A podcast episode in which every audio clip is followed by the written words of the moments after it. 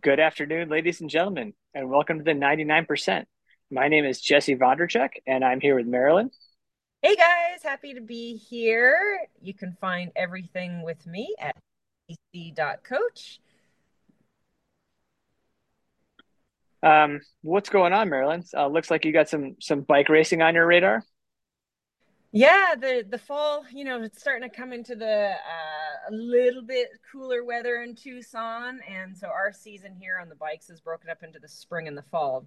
People don't really do a whole lot through the summer with local racing, unless they travel, of course. And so the fall bike racing season's about to kick off and, and get going. There'll be, you know, the the Chino Grinder. That's the one drug Jesse out on that course one time for training, which was a hoot. And that's a gravel race. And then, um, yeah, there's some local, you know, the state road race and some crits and those kinds of things coming up, as well as I threw myself my hat in the mix for the six hour time trial that's out in Borrego Springs. Uh, there's a six hour, 12 hour, 24 hour. It's the world championships for that. And I'm going to go and do the six hour. So something different, something new. I've got some targets in mind and uh, just, yeah, something to train for. Awesome. I like it. Yeah. And you're going to um, race this weekend too, right? Yeah. Yeah. I'm, I'm racing this weekend, uh, Triathlon XL. Uh, by the sounds of things, you've been here before.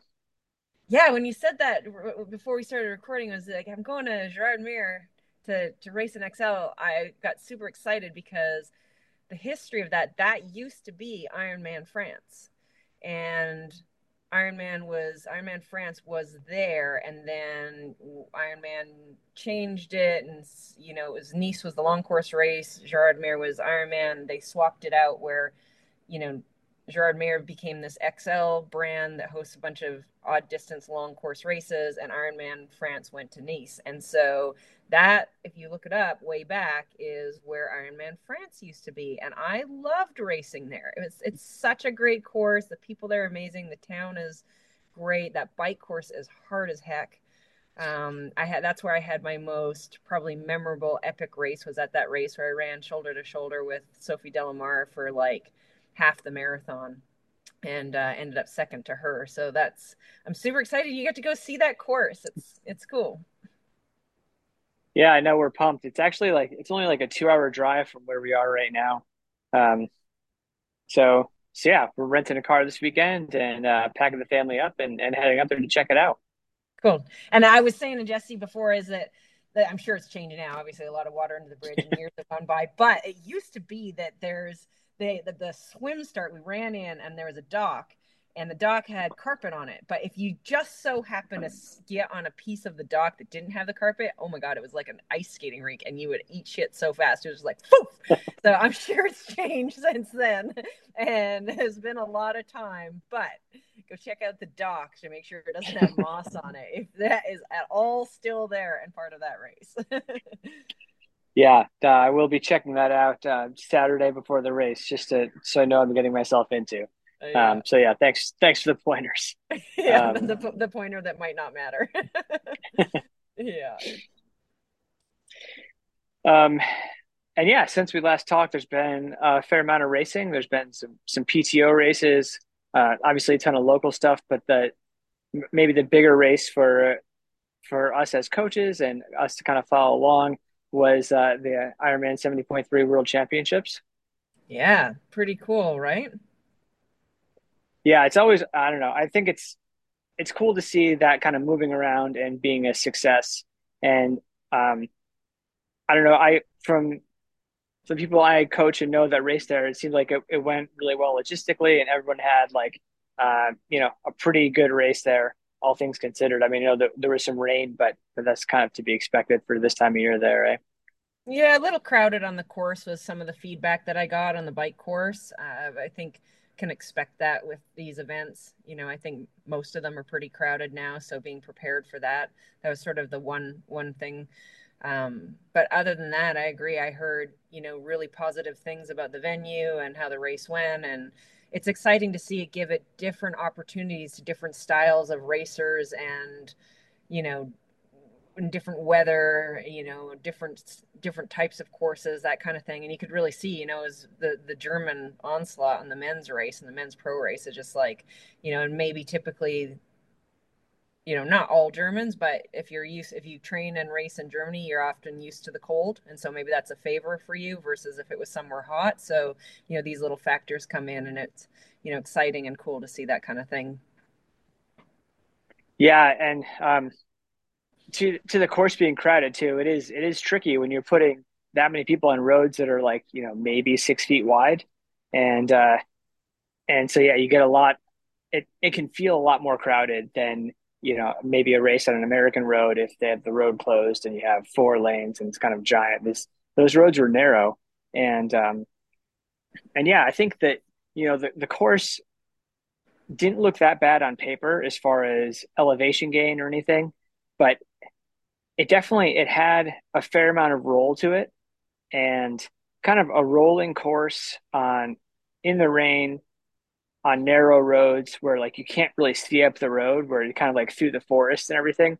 I think it just kind of played to the hand to people that kind of you know know how to ride a bike well in situations like that which you know tends to be you know people that ride in europe that are used to small roads they're used to you know not riding on flat roads and, and really being able to uh, use power appropriately on the hills um, and I think that's part of the reason why you saw like if you saw some of the normalized power for some of those guys that went really fast, it was really high.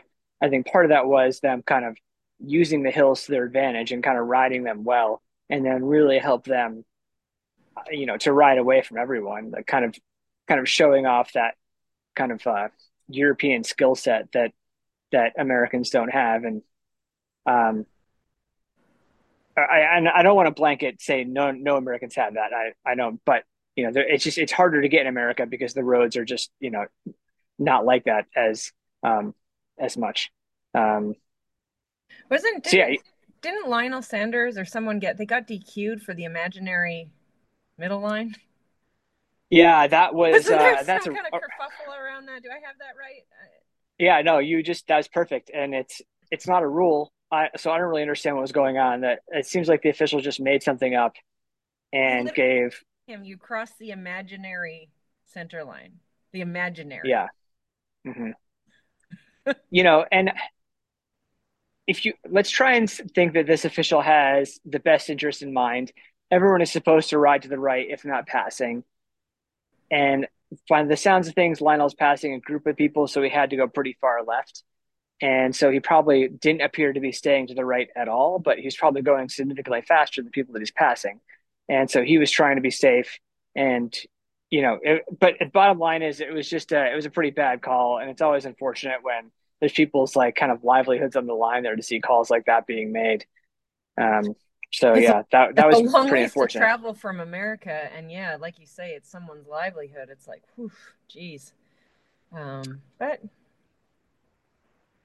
and I mean, hats off to Taylor Knibb, kind of proving me wrong on everything I just said by being an American who just absolutely destroyed the bike course and the run course uh, in the women's field. So yeah, good for her. Yeah, yeah, she's definitely stepping up and proving to be one to beat. That's for sure. Yeah, um, but yeah, it was. Uh, it seems like it was a, a, fun race to be at, and yeah, um, ex- except the whole rain part again. I don't really love racing in the rain, but good, good job to everybody that did that well. Right.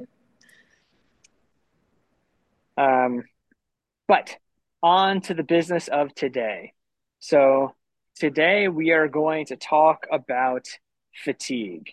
And we're going to talk about kind of like athletes' relationship with fatigue and what you how you feel about it, how you how you overcome it, and I guess how you interact with it as in like what, what amount of fatigue is okay, what amount of fatigue is okay for you, and then also like what amount of fatigue is okay for you at various times in your training.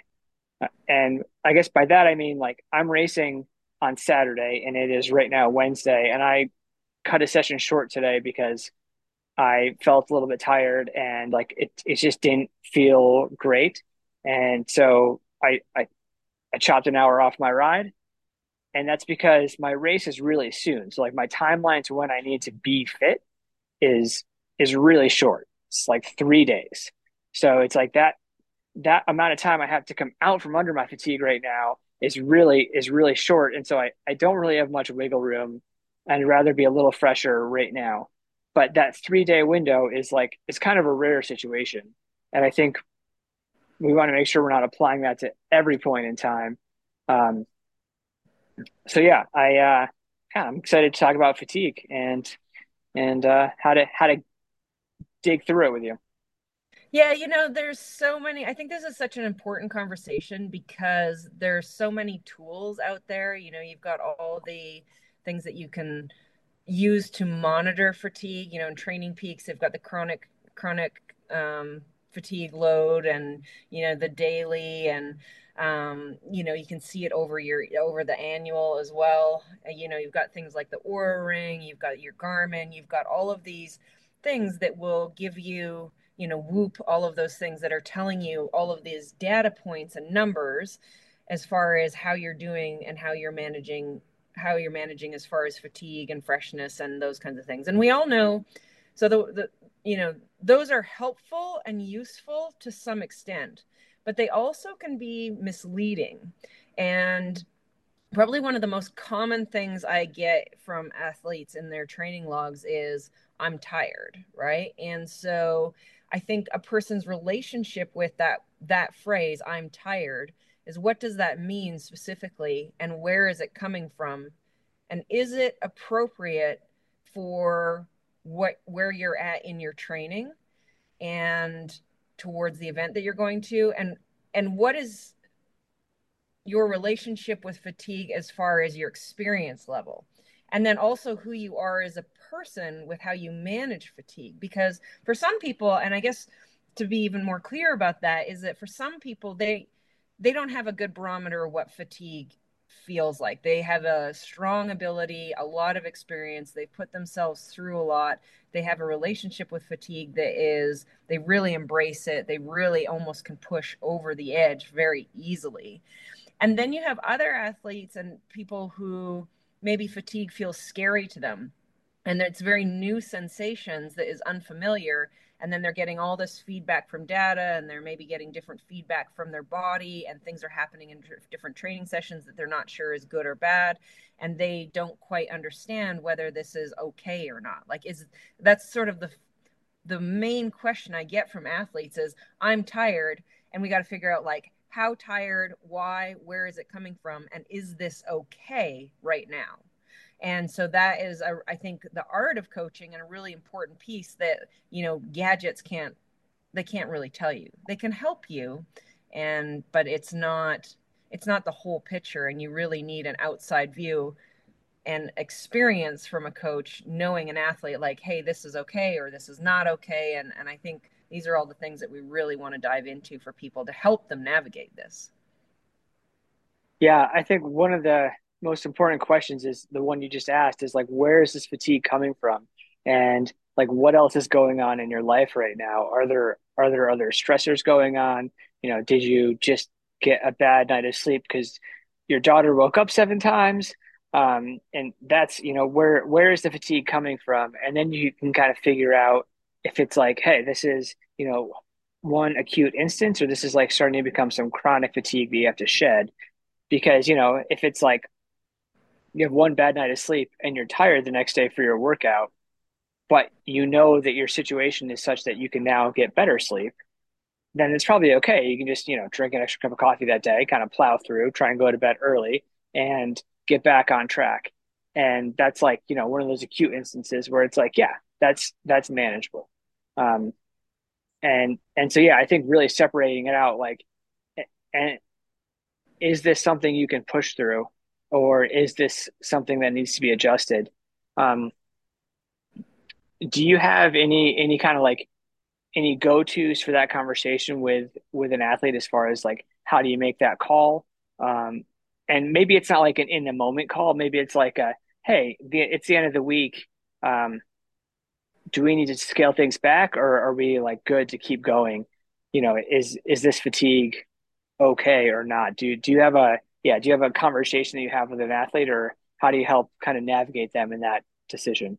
Yeah, it's a, it's a lot of conversations, right? I mean, exactly. Fatigue can be coming from a lot of different places. And, you know, it's not necessarily that you know if, if you're not eh, let's say you're not getting sleep because of circumstances within in your life or there's work stressors or for example a really big thing here in tucson through the through the summer everybody's exhausted all the time because we're getting up at 4 4.30 in the morning every day. Um, we're out in the heat really killing ourselves every day. And so between the heat and the lack of sleep you know people are pretty worn out and tired. Now do you just push through that and train hard anyways?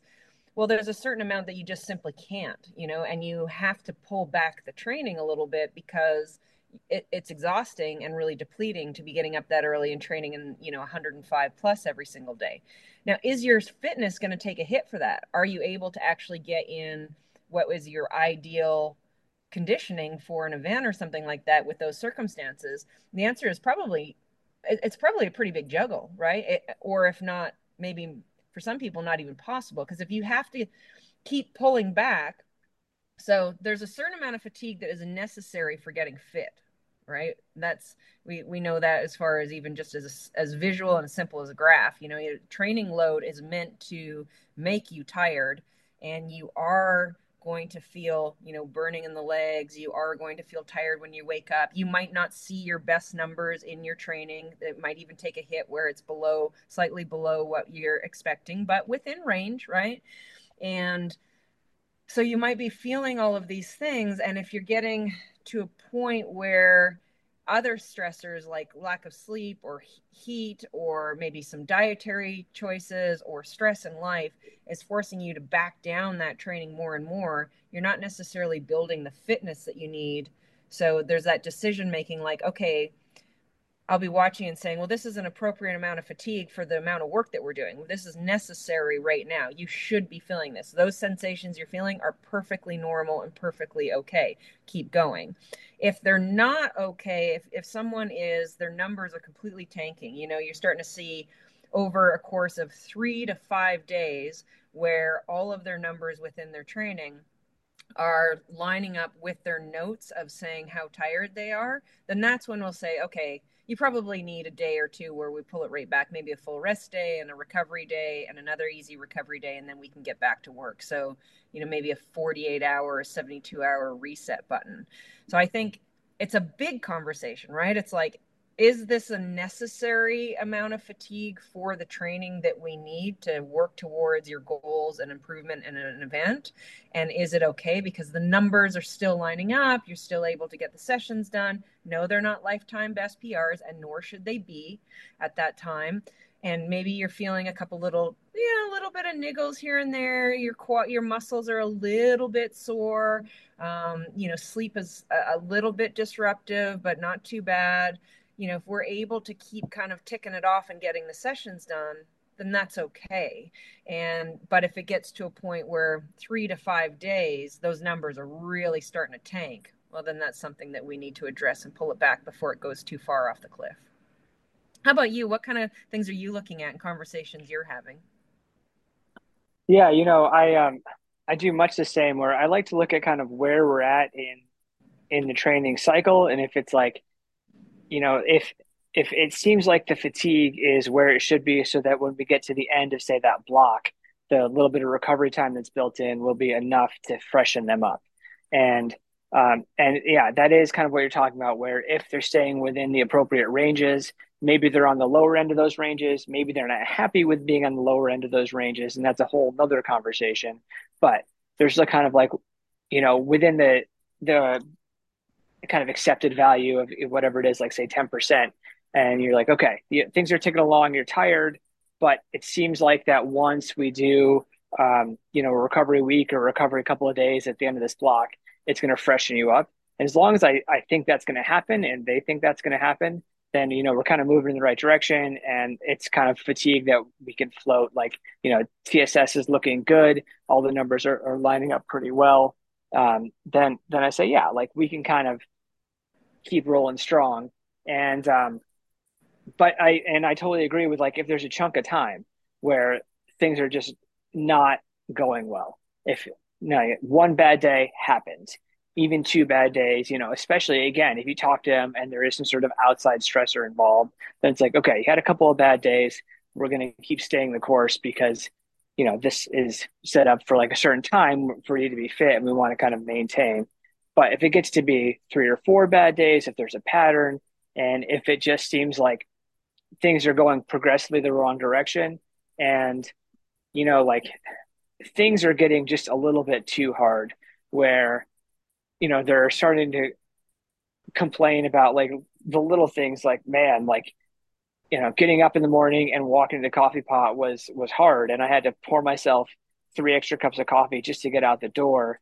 And uh you know my significant other is getting really angry with me all the time i'm getting super snappy you know the yeah, if things are getting a little bit too down that rabbit hole, then it's like, yeah, uh, we, you know, either we've pushed a little bit too hard, or uh, there's some other stressors involved that are that are digging this hole a little bit too deep, and it no longer feels like the recovery that we initially had kind of planned is going to be enough to dig you out of this hole and you know give you the growth that we're planning on. And this is just going to be too much stress. Then it's time to yeah, like figure out what the best plan of action is to get you out of that hole. But but I do agree that like you want to take some early kind of immediate action if you're if you're starting to spiral down too far and and you want to kind of get them to a place where they're actually able to stress themselves enough to to see that growth because you know once you get to a point where you're too far down then you're like you know trying to do your threshold sessions and you know you're like less than 80%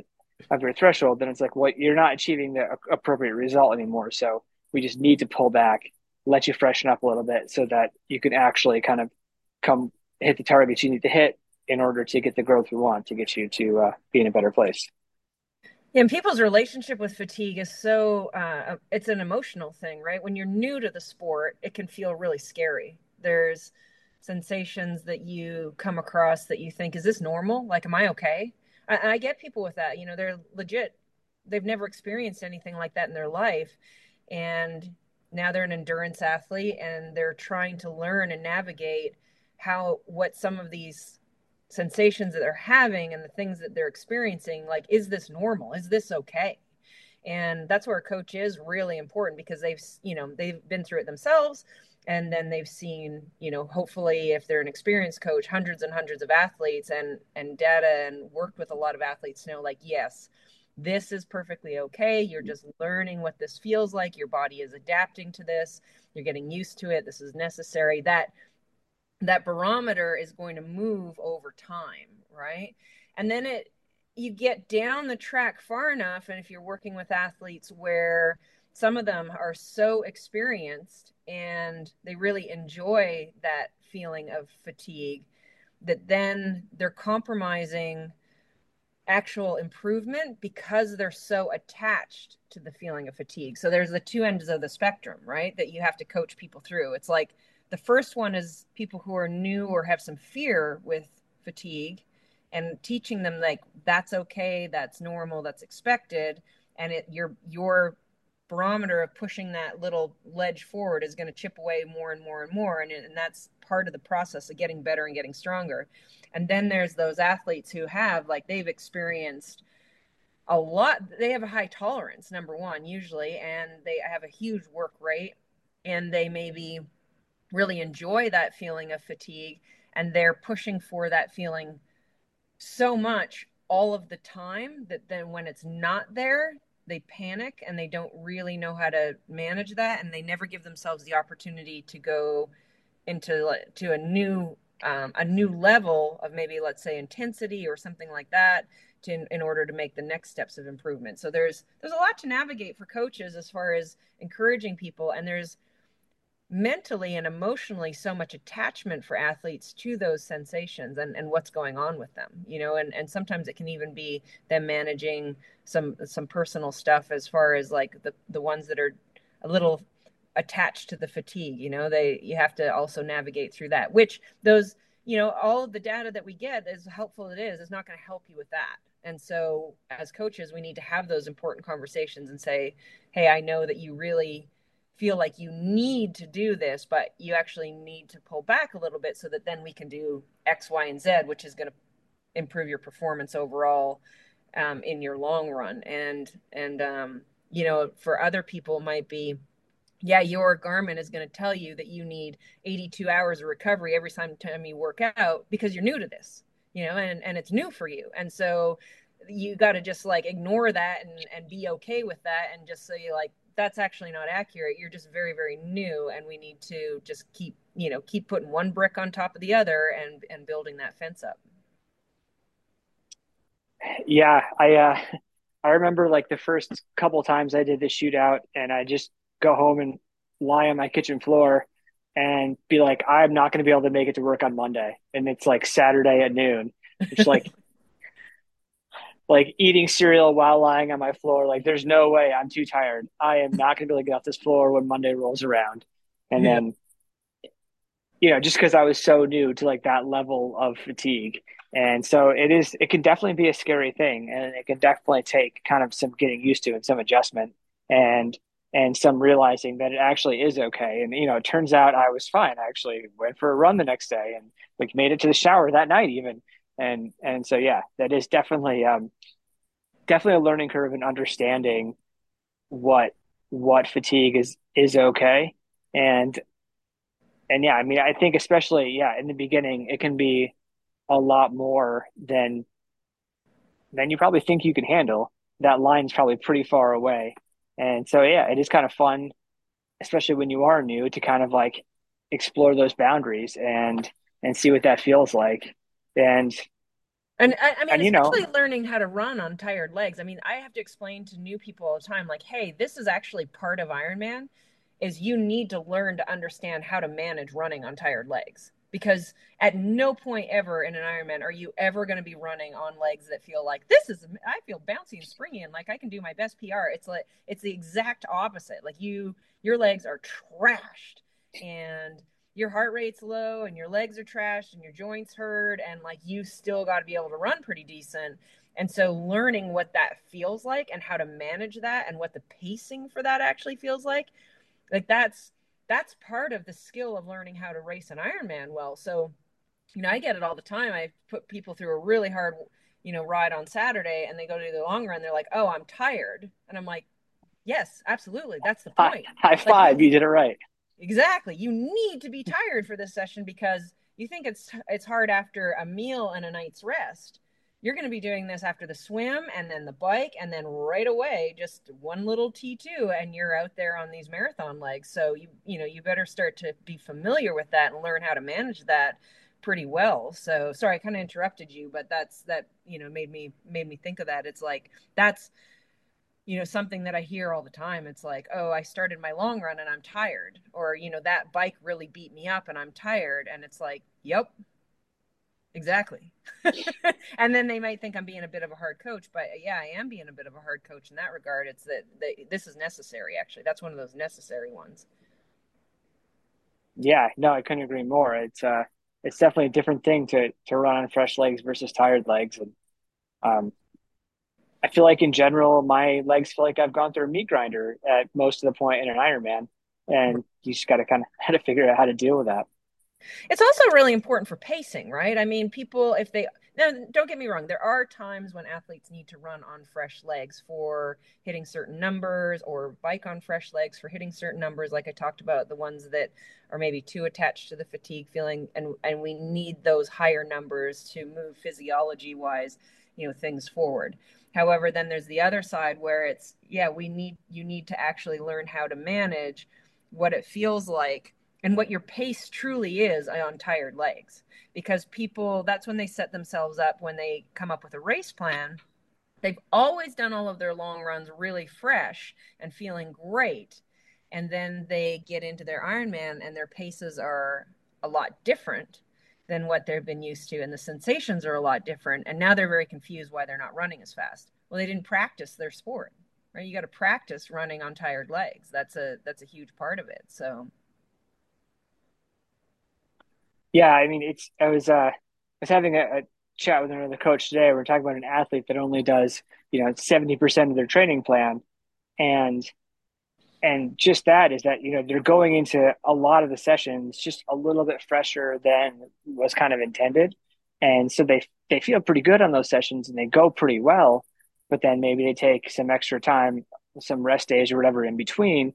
And so they're always kind of hitting the sessions pretty fresh, never never getting some of that cumulative stress they need to get some real growth and then show up at races and just kind of that slight underperformance where, you know, they're tired by the end of the race and they can't go as fast. And it's just that they, they have never practiced being under that much load because they're kind of like skipping just enough sessions because they're just a little bit tired and then they they never kind of feel what that's like to say hey i've got you know this pile of stress on me and i i'm learning how to push through it and and yeah that is if you're unsure about that i think that's definitely a good thing to talk to your coach about because it's you know there are a lot of points in your training where you need to practice that and you need to figure out like hey how do you move efficiently when you are this tired?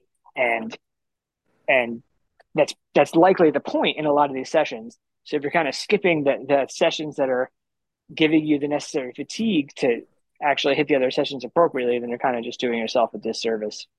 Yeah.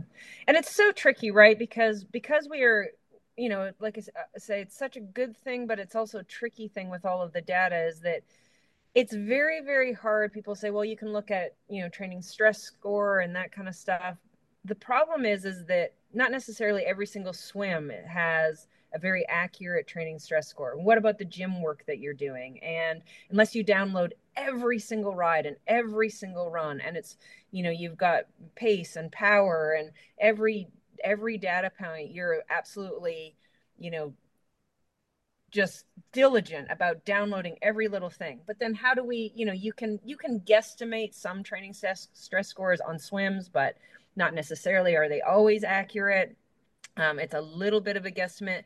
And then what about weather you know life stress kids um, if you're a social person and you drink any kind of alcohol, sleep, all of these things, they're very hard to account for and they all play a factor in how tired you are. You know, do you sit at a desk all day? Is your job very active? Um, that's not going to be plugged into your into your, you know, TrainingPeaks. And so those are things that are important to take on board and say like, okay, how much can we how much training can we do? Because training is the main thing. You got to you got to train hard to make improvements and how much you can do and how much you can handle is going to determine how much better you get. And so you know if you're not able to do that and you have to pull back that progression just might take a little bit longer you know? So it's it's it's sort of simple that way as far as like if you can do more and you can recover really well and you can train hard a lot you're going to get better faster than someone who's going to have to rest more. Maybe they've just got more unfortunate circumstances in their lives or they can't handle as much, and that's okay. It just might take you a little bit longer. So, I think understanding that as well, you know, and and I remember way back people used to get I used to train with some amateurs that they got really mad at the amateurs that had more of a flexible life and they said well they could train almost full time so they're never tired and they can train a lot.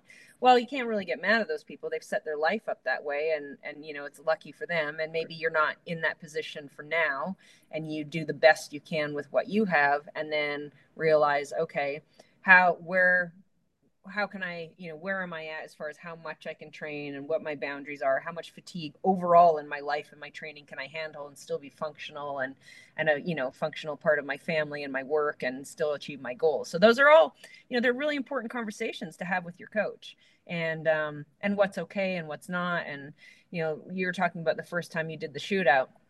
I think the real, you know, for me, I started out in Calgary where I started, you know, the first time I rode my bike every day, I was like, oh, wow, that's exhausting. You know, the first time I ever did that, I rode my bike, you know, six days a week. I was like, oh, wow. And then I got used to that and adapted to that. And then, you know, time went by. And the first time I ever went to a big training camp, you know, the first time I went to one of those big epic camps and we did this ridiculous amount of training over two weeks. And I thought, I mean, some of those runs, I was just crawling, nearly walking, thinking like almost like I had the giggles. I was so tired, but you know, it was fine, and and I and I survived, and I learned that I was okay, and I could handle that amount in that environment. Could you do that all the time? No, you know, that's not realistic all the time. There is a line, and there's a time and place for those things, an, an overload period, and then you bring it back. So, so yeah, I'm kind of rambling a little bit, but I think all important things to talk about and things I feel like I'm saying on a repetitive basis over and over again to a lot of athletes as they learn their relationship with fatigue and what it means to them and and where that's driving their training and and reaching their goals. And let's just go back to that, that overload period you're talking about. Like in your case, it was Epic Camp, but I, I assume you had that set up at some point so that you know it was a period of time in your training where you weren't trying to race a week later. You had like a little bit of yeah, no? you know, yeah. You know what? You were kind of looking at each other. It was, it was interesting because I, that was obviously when I was very new in the sport, and I'd never done anything like that before. Right? Like I'd never done that amount of training, and so it was a two week. It was actually kind of like a three week period where it was a a, a lot, a, a huge increase. Let's say I was doing between twelve and thirteen hours as a new triathlete at at home I go for three weeks to this, you know, camp environment and all of a sudden bumped up to it was somewhere in the 35, 40 hours a week for about three weeks with a race in the middle there. Obviously, just a, a, a crazy amount. Then I went home, had a little bit of recovery, trained for another three weeks at a moderate amount. And then I went and raced, and I raced really, really well. Uh, so, you know, it wasn't it wasn't a huge amount of time. It wasn't like it was six months away from what I did when I went to my race. It was fairly close. Now that I think that might have been unique to me and in particular that I was so new to the sport and I was willing to get that tired too. So there's a willingness to get that tired whereas other people that's another part of this conversation when they get to a point where it is more than what they is appropriate for them you know their life how they feel about things they might say like this is just this is more than what i'm willing to do. And that's okay. There's nothing wrong with that. I was trying to race professionally and win races and so i had to be willing to get pretty tired to do that. So that's another important conversation to have with your coach is like are your goals in line with what you're willing to do and i think that was a, a when we had our podcast with Scott Molina, you know, he sat me down in the start and said, "What are you willing to do? If you want to r- win a race, what are you willing to do?" And and that's what that's what if you're if you're committing to that, this is what that's going to look like, and this is what it's going to mean. And I was willing to do that. So, um, yeah, there's you know there's lots of little important conversations, coaching conversations, and training conversations around this topic.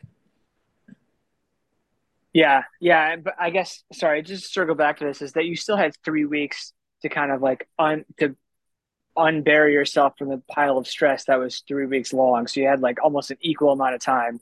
And I know you kept training, but mm-hmm. like, you know, you you could have, you know, backed off training or whatever, adjusted it, and that would definitely be enough time to kind of like get yourself out from under that three weeks of, of overload, eh?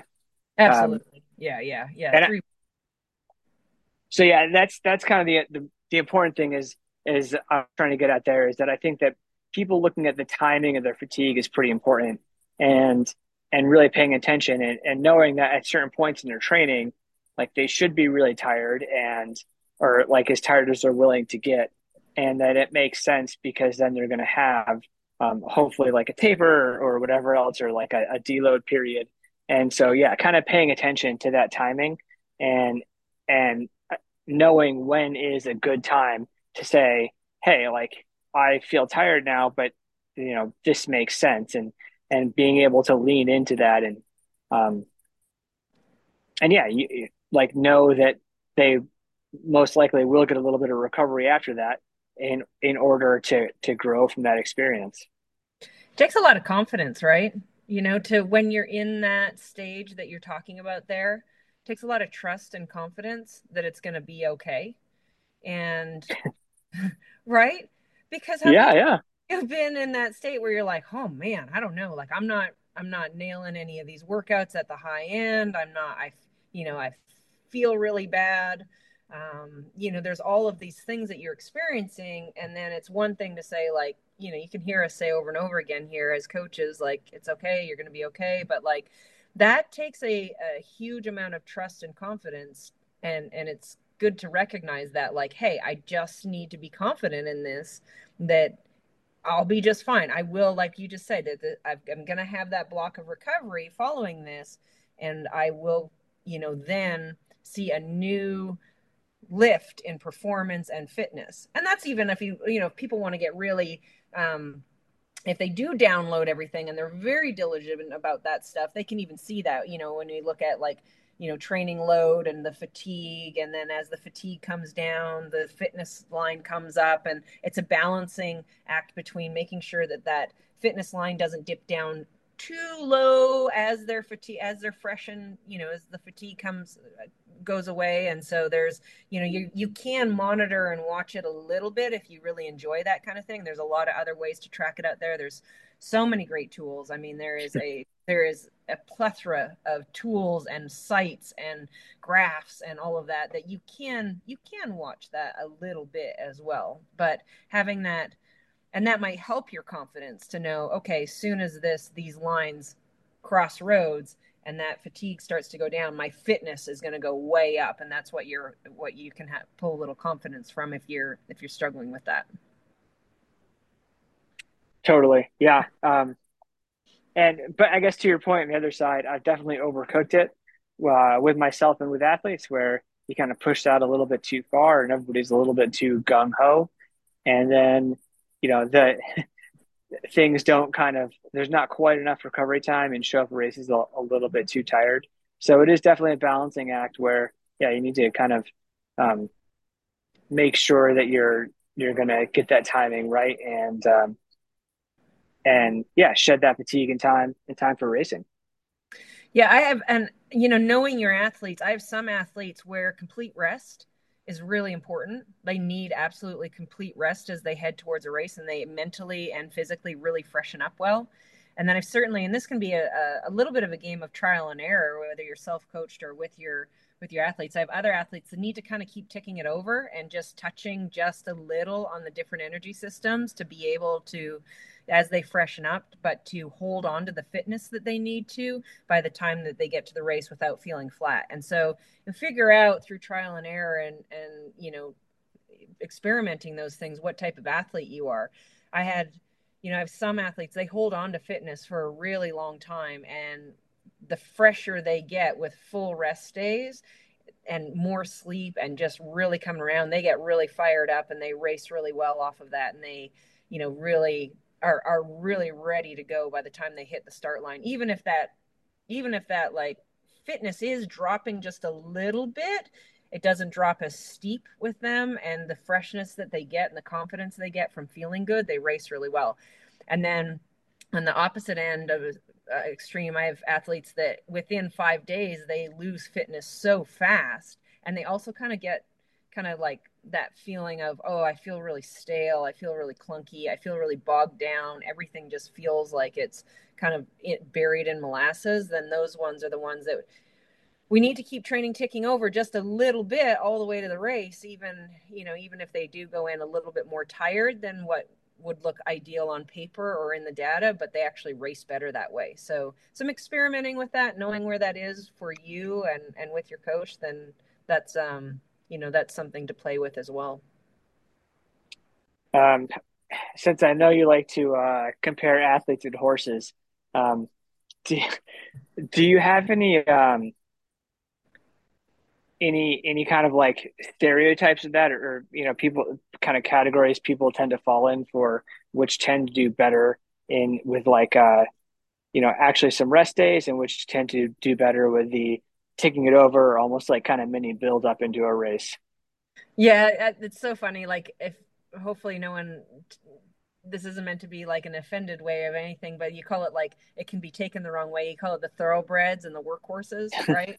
And so both both just great, but both just made up of different physiology, right? And so it tends to be that the workhorses and the ones that need a lot of training and they lose fitness quickly, those workhorses, they tend to need a, a, little bit more into their races and can carry a bit more fatigue into their races and they'll race better that way and then the thoroughbreds are the ones that you know they hold on to their fitness for a long time and you know you can dive right into it as if you did like uh, vo2 tests on them muscle fiber tests you know are they you know more fast twitch slow twitch all of these things. We could we could dive right into the like the depths of all of that stuff. But basically it's like the thoroughbreds tend to do better with a little bit more rest into their races. So if you're putting a like a blanket picture on that statement. If you're like a workhorse type you know clydesdale type like i can just handle i'm a plower i'm a good worker i need to work a lot i need to work a lot to get fit and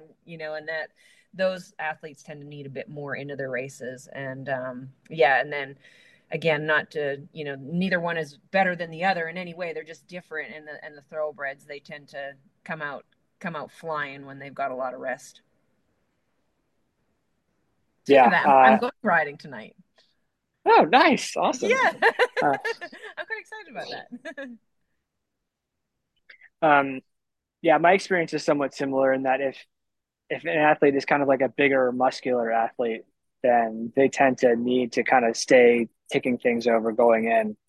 Um, whereas if someone has a little bit less muscle mass, maybe they they can uh, coast in a little bit more easily. Right, right. Um, but yeah, I, I think we could kind of there's there's a lot of ways to keep talking about this and talking about how people navigate it and how that relationship with fatigue changes over time. But I think it's a good a good thing for people to kind of like be aware of and be thinking about and yeah, be talking about with your coach or you know, be talking about with with other people you're training with just to help help really uh you know learn those those feelings and those sensations so that you can learn to interpret where you're at and then you can kind of articulate where you're at a little bit better if you're working with a coach. Uh, because it is like you know it can be a hard thing to really articulate well. Like you know you, you use the phrase people say they're, they're tired a lot and it's like you know like we have to ask a million questions after that because you saying i'm tired can mean a million different things. So really working on yeah like understanding where that tiredness feeling is coming from and what it is and then being able to have like a really educated conversation about uh, how far down the I'm tired track are you? Are you too far down or are you okay? Um, so yeah, yeah, to help kind of navigate the the appropriateness of that fatigue. Yeah, and for the coaches out there listening, get to know your athletes. There's going to be ones that you're going to encourage them and teach them about what fatigue feels like, and they're going to say it a lot. So be careful not to pull the ripcord on their training every time they raise their hand. And because you're not doing them any favors as far as their progression as an athlete and and you know learning that and getting better and being able to handle the training. So watch that you're not babying them too much or pulling the ripcord too quickly on those ones. And then on the other side is that the ones that are never say anything if they do say anything at all even just the smallest thing um, make sure you pay attention to that. Don't. I, have made that mistake before, where the the tiniest little comment and it just flew under the radar so quietly that I didn't notice until they were quite a bit further down the track than what what would have been appropriate. So you know, get improve your skills as a coach on knowing the difference of what those two things sound like as far as in if you're talking to your athletes or in writing. So you're really paying attention to not only their data and their numbers of what's happening in their workouts, but also I've had athletes that they can keep nailing the workouts even when they're exhausted. So you, their data might look great, but if they say one thing that maybe flies under the radar too easily, you needed to notice that and say like, "Ooh, actually, we need a couple easy days here." So so keep working on your skills as a coach with that as well. Yeah, just like so many things, it comes down to communication, eh? But, uh... right. Uh, awesome um, conversation. Um, Hopefully, people can take away a few golden nuggets from this. I mean, the main one is I think if you're going to do anything, is that if you are having signs of you know more fatigue than what seems appropriate for three to five days then start to pay attention to it and i think if you roll with that kind of rule of thumb you're gonna you can apply all kinds of things from this conversation and figure out where you're at and you know whether you want to keep it rolling or whether you're like nah i need you know anything that you can you know either rest or do two or three easy days and bounce back from you're in a pretty good place. Yeah i think that's a great way to end it. Thank you for your time marilyn. Yeah thanks jesse. Great conversation. Bye